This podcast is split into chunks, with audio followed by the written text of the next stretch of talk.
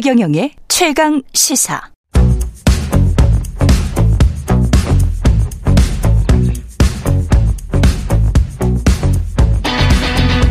심리로 들여다보는 세상 이야기.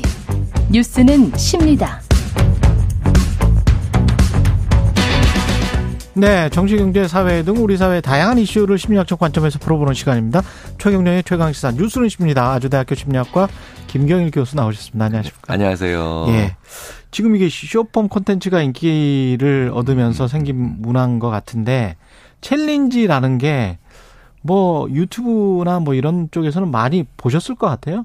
예, 음, 짧은 네네, 예, 네네. 영상들 주로 제공하는 무슨 댄스 challenge 뭐 비슷하게 하는 팬그 안무를 따라하는 거죠, 그렇죠? 그렇죠, 그렇죠. 예. 네네. 음, 매운맛 라면 먹기 뭐 challenge 뭐 이런 거 네, 네, 네. 외국인들도 막 하고 그러더라고요. 네네. 해보신 적 있습니까? 어, 저는 뭐, 그냥 사소하긴 하지만, 예, 제가 이제 고- 어, 둘째 딸이 고등학교 다니는데, 예, 어, 여, 제가 둘째 딸 앞에서 하도 이제 데면데면 하니까, 예. 어, 요즘 여고생들이 좋아하는 게임 10개를, 10가지를 다 해보겠다. challenge 한번 해본 적 있습니다. 8월 달에. 둘째 딸을 위해서. 네. 아니, 둘째 딸 위해서가 아니라, 예. 나좀 봐달라고. 아, 딸, chall- 딸, 딸. 바보시군요. 그건 어. 딸 바보 경연대회 뭐 이런 거 아닙니까? 뭐 그런가요? 챌, 그- 챌린지가 아니고, 왜 딸- 열가지나 다 해야 돼요? 아, 1위부터 10위까지 순위가 다 있더라고요. 아, 그래요? 그래서 뭐뭐 해보신 거예요, 그러면? 어, 아니, 이제 이게, 뭐- 네. 근데 의외로 League of Legends가 그 제가 본 조사에서는 1등이었어요. 아, League of Legends. 그래서 이제 예. 시작하기는 어렵지 않았는데, 그랬더니 예. 딸이 그러더라고요. 예. 원래 있는 거 아니냐고. 아. 늘 하던 거 아니냐고, 아빠. 아, 그렇군요. 근데 challenge를 제가 하는 그 이유가 사실 네. 아까 방금 전에 살짝 나왔는데, 네. 나좀 봐달라고. 아, 나 좀 봐달라. 네, 네. 한국 사람들이 또 유난히 왜 도전 이게 많은 이유가 아, 그 이제 외국 연구자들이 많이 하는 얘기예요. 그렇군요. 이게 주체성, 주인공 의식이 강해요. 그렇군요. 네, 네. 그러니까 따님한테 나 좀 봐달라 하는 그렇죠. 거고 보통 그런 것도 있는 거죠. 보통 사람들은 대중에게 나 좀 봐달라. 네, 네. 아, 오로지 그것만 있는 건 아닌데, 예. 어, 나도 존재를 할 이유가 있는, 의미가 있는 사람이고, 세상에 나도 어, 75억 분의 1이고, 한국에서는 5천만 분의 1이지만, 예. 하지만 그것보다는 더, 어, 나의 영향력이나, 어, 나의 그 존재감은 더 많은 의미를 가지고 있다. 그러니까 주목도를 높이는 거군요. 그러니까 단순히 우리가 관종이라고 하는 주목도만 보면 아는 건 아니지만, 아, 그렇습니까? 그 측면이 전혀 없는 건 결코 아니죠.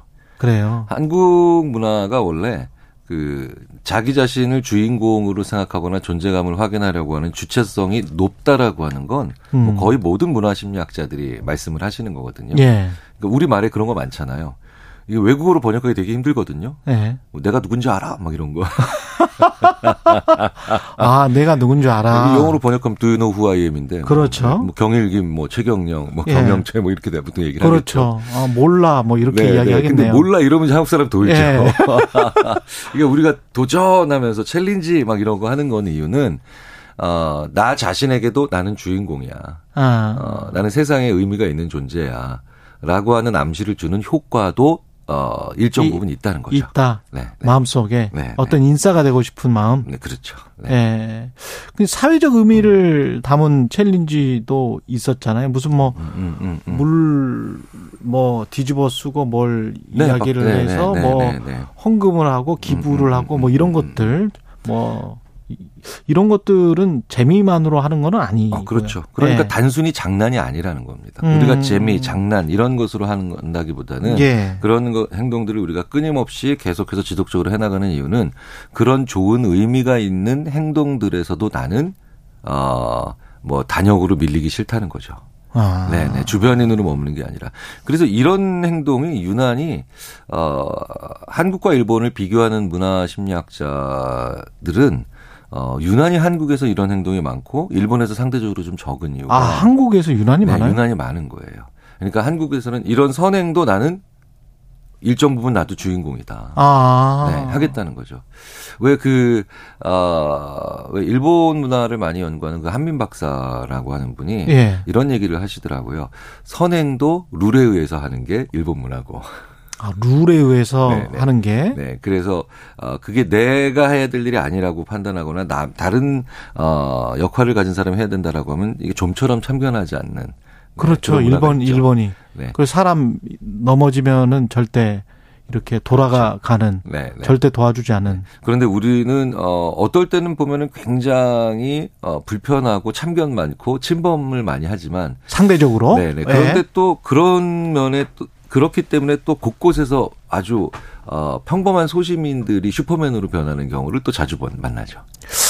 한국이 미디어가 발달할 수밖에 없네요. 교수님 말씀 계속 듣다가 그렇죠. 이게 미디어의 핵심도 attention이거든요. 주목도를 높이는 그렇죠. 것. 네. attention business라고도 하는데 그러니까 이런 1인 미디어에 도전하는 분도 그렇지. 많고요. 많을 수밖에 네, 없네. 자영업에 도전하는 분도 많고요. 지금 말씀하신 대로 의미도 찾는다는 게 사실은 재미와 의미를 다 찾으라는 게 저널리즘의 원칙이거든요. 네, 네. 그러니까 이게 지금 몸으로 지금 체득해 버리고 있는 거야. 네, 네. 이분들은 네. 일 1인 미디어를 하면서 네. 야, 이게 한국이 그런 것들이 발달할 수밖에 없겠군요. 네, 네. 뭔 예. 그래서 그 계속 내가 앞으로 가면서 내가 가는 곳이 굉장히 중요한 것이고 예. 그다음에 이게 의미가 있다. 음. 그래서 심지어는 그 외국 심리학자 한 분이 한국에 들어와서 한국 내비게이션 스마트폰 내비게이션을 쓰다가 한국 내비게이션 쓰다가 아니 너희는 왜 모든 내비게이션 모드가 예, 자기가 가는 게 위쪽으로 가고 있냐고. 아, 맞아. 그것도 좀 달라요. 네, 네. 도로 표지판도 그쪽 사람들은 바로 그 가는데 한 뭐 2km 떨어진 것만 가르쳐 주잖아요. 네, 네, 네. 우리처럼 목적을 향해서 부산. 네. 부산이 먼저 나오는 걸 이해를 못 해요. 이해를 못 해. 외국인들은. 그렇게 안 돼 있기 때문에. 네, 네. 도로 그러니까 표지판이. 여러 가지 서비스를 네. 우리가 잘 살펴보면 네. 한국인들은 아 내가 세상의 중심이고 그 다음에 그 다양한 정보들 있잖아요. 예. 그러니까 유난히 앱도 모빌리티 서비스나 배달 앱을 좋아하시는 이유가 나를 중심으로 그 음식이 어떻게 출발했고 얼마나 남았고 어디 얼마나 남았고 어디쯤 있는가를 다 보여주거든요. 예. 그러니까 도전한다라고 우리가 생각하지만 한국인들이 뭐 불굴의 의지나 투지 같은 그런 거창한 단어를 좀 사용하지 않더라도 음. 우리 한국 사람들의 그 한 사람 한 사람 속에는 그래서 도전도 많고 좌절도 많고. 도전도 많고 자질도 네, 많고. 네.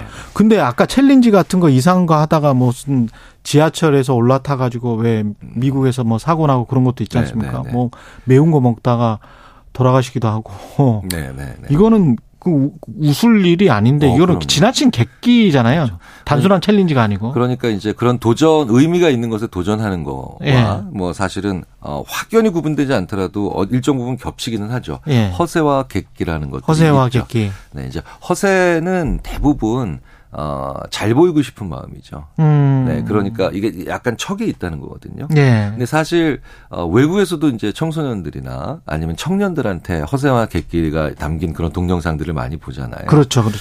그런데 한국 사람들은 어, 겸손이라는 걸 강조하면서도 한국 사람들이 또 꽤 허세가 많은 문화다라고 하는 것도 일반적으로 많이 연구가 되고 있죠. 그렇죠. 네, 오죽하면은 제가 잘 아는 일본 여성 심리학자 한 분이 저한테 한국 남자의 매력에는 네. 허세가 있다. 예. 일단 많이 사주니까. 네네. 그러니까 어, 너무 예. 저기 뭐냐 그 소위 말해서 딱 정확하고 그다음에 네. 딱 끊어지는 것 같은 일본 남자보다 한국 남자는 조금 더 내가 이런 게 있어라고 얘기하는 게 있어서 참 어떻게 보면 그런 것도 매력이다. 과하면 당연히 그게 아. 일, 일본 여성분들은 그렇게 생각하세요. 네, 예. 네, 네, 네. 한국 여성분들은 지금 의견이 지금 다릅니다. 지금 있죠. 스튜디오. 밖에서는 의견이 다르다는 거 제가 충분히 알고 있는데 알고 있는데 일본 여성분들은 그렇게 생각하는 분을 저도 만났어요. 네, 네, 예. 네, 네. 저도 그런 이야기는 들었어요. 예. 그러니까 내가 매력적으로 보이고 나도 멋지게 보여야 되겠다라고 하는 생각이 만들어내는 게 허세고요. 예. 사실 객기는 허세나 객기라고 하지만 객기는 정말 좀 다르죠. 그렇죠. 자기가 무슨 능력이 있는지에 대한 판단 능력이 판단도- 없는 거죠. 그렇죠. 네, 네, 네. 그러니까 도전도 이제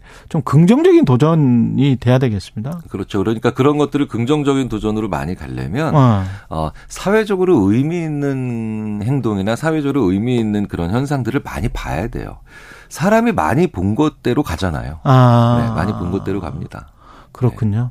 그런 그 이- 옆에서 SNS나 이런 것들도 무슨 기부를 많이 하고 좋은 일 많이 하시는 분들 위주로 이렇게 잘 문화가 형성이 되면 네, 네, 그것도 네, 네. 상당히 도움이 되겠네요. 그렇죠. 그런데 그 아- 그리고 예. 그래서 그 안에서 또 재미있는 장난을 만들어내는 거죠. 음. 네, 그 안에서. 허세를 그 부리면 사실은 본인이 알기 때문에 본인이 나중에 밤에 잠자려고 하다가 이불킥을 하고 그러는 경우도 많잖아요. 그 예. 사람이 살아가면서 허세가 전혀 없기도 불- 힘들죠. 어느 정도의 허세는 약간 있습니다. 그렇, 그렇죠. 네, 네, 저도 네, 많이 네. 있는 것 같아요. 네네. 그런데 살아가면서 아니, 저도 있는 것 같아요. 정말요? 예, 저는 많은 것 같은데. 예. 그, 어, 제가 잘 아는 네. 그한 분은 이런 얘기를 하시더라고요. 허세가 전혀 없어진다는 것도 그것도 뭐, 뭐, 뭐 득도한 사람도 아니고. 예. 그런데 살아가면서 가져야 되는 능력 중에 하나가 자기는 이렇게 생각한다라고 네. 하는데 그분 참, 어, 기억에 남더라고요.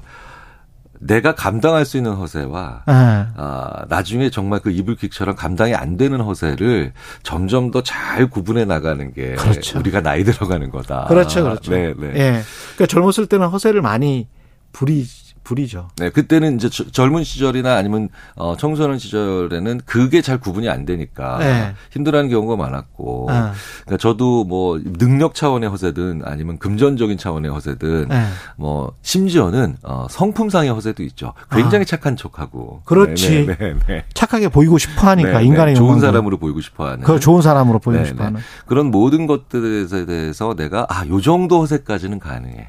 근데 허세를 이- 그내 가 허세를 부리고 있다는 걸 인지를 할 정도면 그 사람은 나르시스트는 아닌 거잖아요. 음, 어떻게 아니죠. 보세요? 그러니까 자기, 그러니까 메타인지나 메타 감정 같이 네. 자기 자신의 능력과 자기 자신의 감정을 또 보는 또그 별도의 능력. 자기 객관화가 되는 네네. 능력. 그러니까 뭐 10개의 단어를 보여주고 몇 개 기억할 수 있을 것 같아. 보통은 우리는 시험에서 이런 걸 측정하죠. 7개 기억한 친구가 5개 기억한 친구보다 기억력이 좋다. 예. 그런데 물어볼 때 몇 개 기억할 수 있을 것 같아? 어, 나 다섯 개. 그런데 정말 다섯 개를 기억해내면 자기 예측과 실제 해낸 것 사이에 차이는 없는 거죠. 아. 그게 그런 걸 메타인지가 좋다 그래요. 그 김팔육님이 그런 이런 질문을 해오셔서 허세면 나르시스트인가요? 이렇게 음, 음, 음. 나르시시 나르시시스트는 사실은 어 허세가 있는 경우가 좀 더 동반되죠. 하지만 음. 허세가 있다고 해서 나르시시스트는 당연히 아닌데요. 그렇겠죠. 네. 예. 왜냐하면 나르시시스트는 그 허세를 충족시키기 위해서 타인을 내리거나 주저앉히거나 심지어는 아. 예, 모독하는 자들이 나르시 아, 나르시시스트고 그렇, 그, 그렇군요. 네, 그렇죠.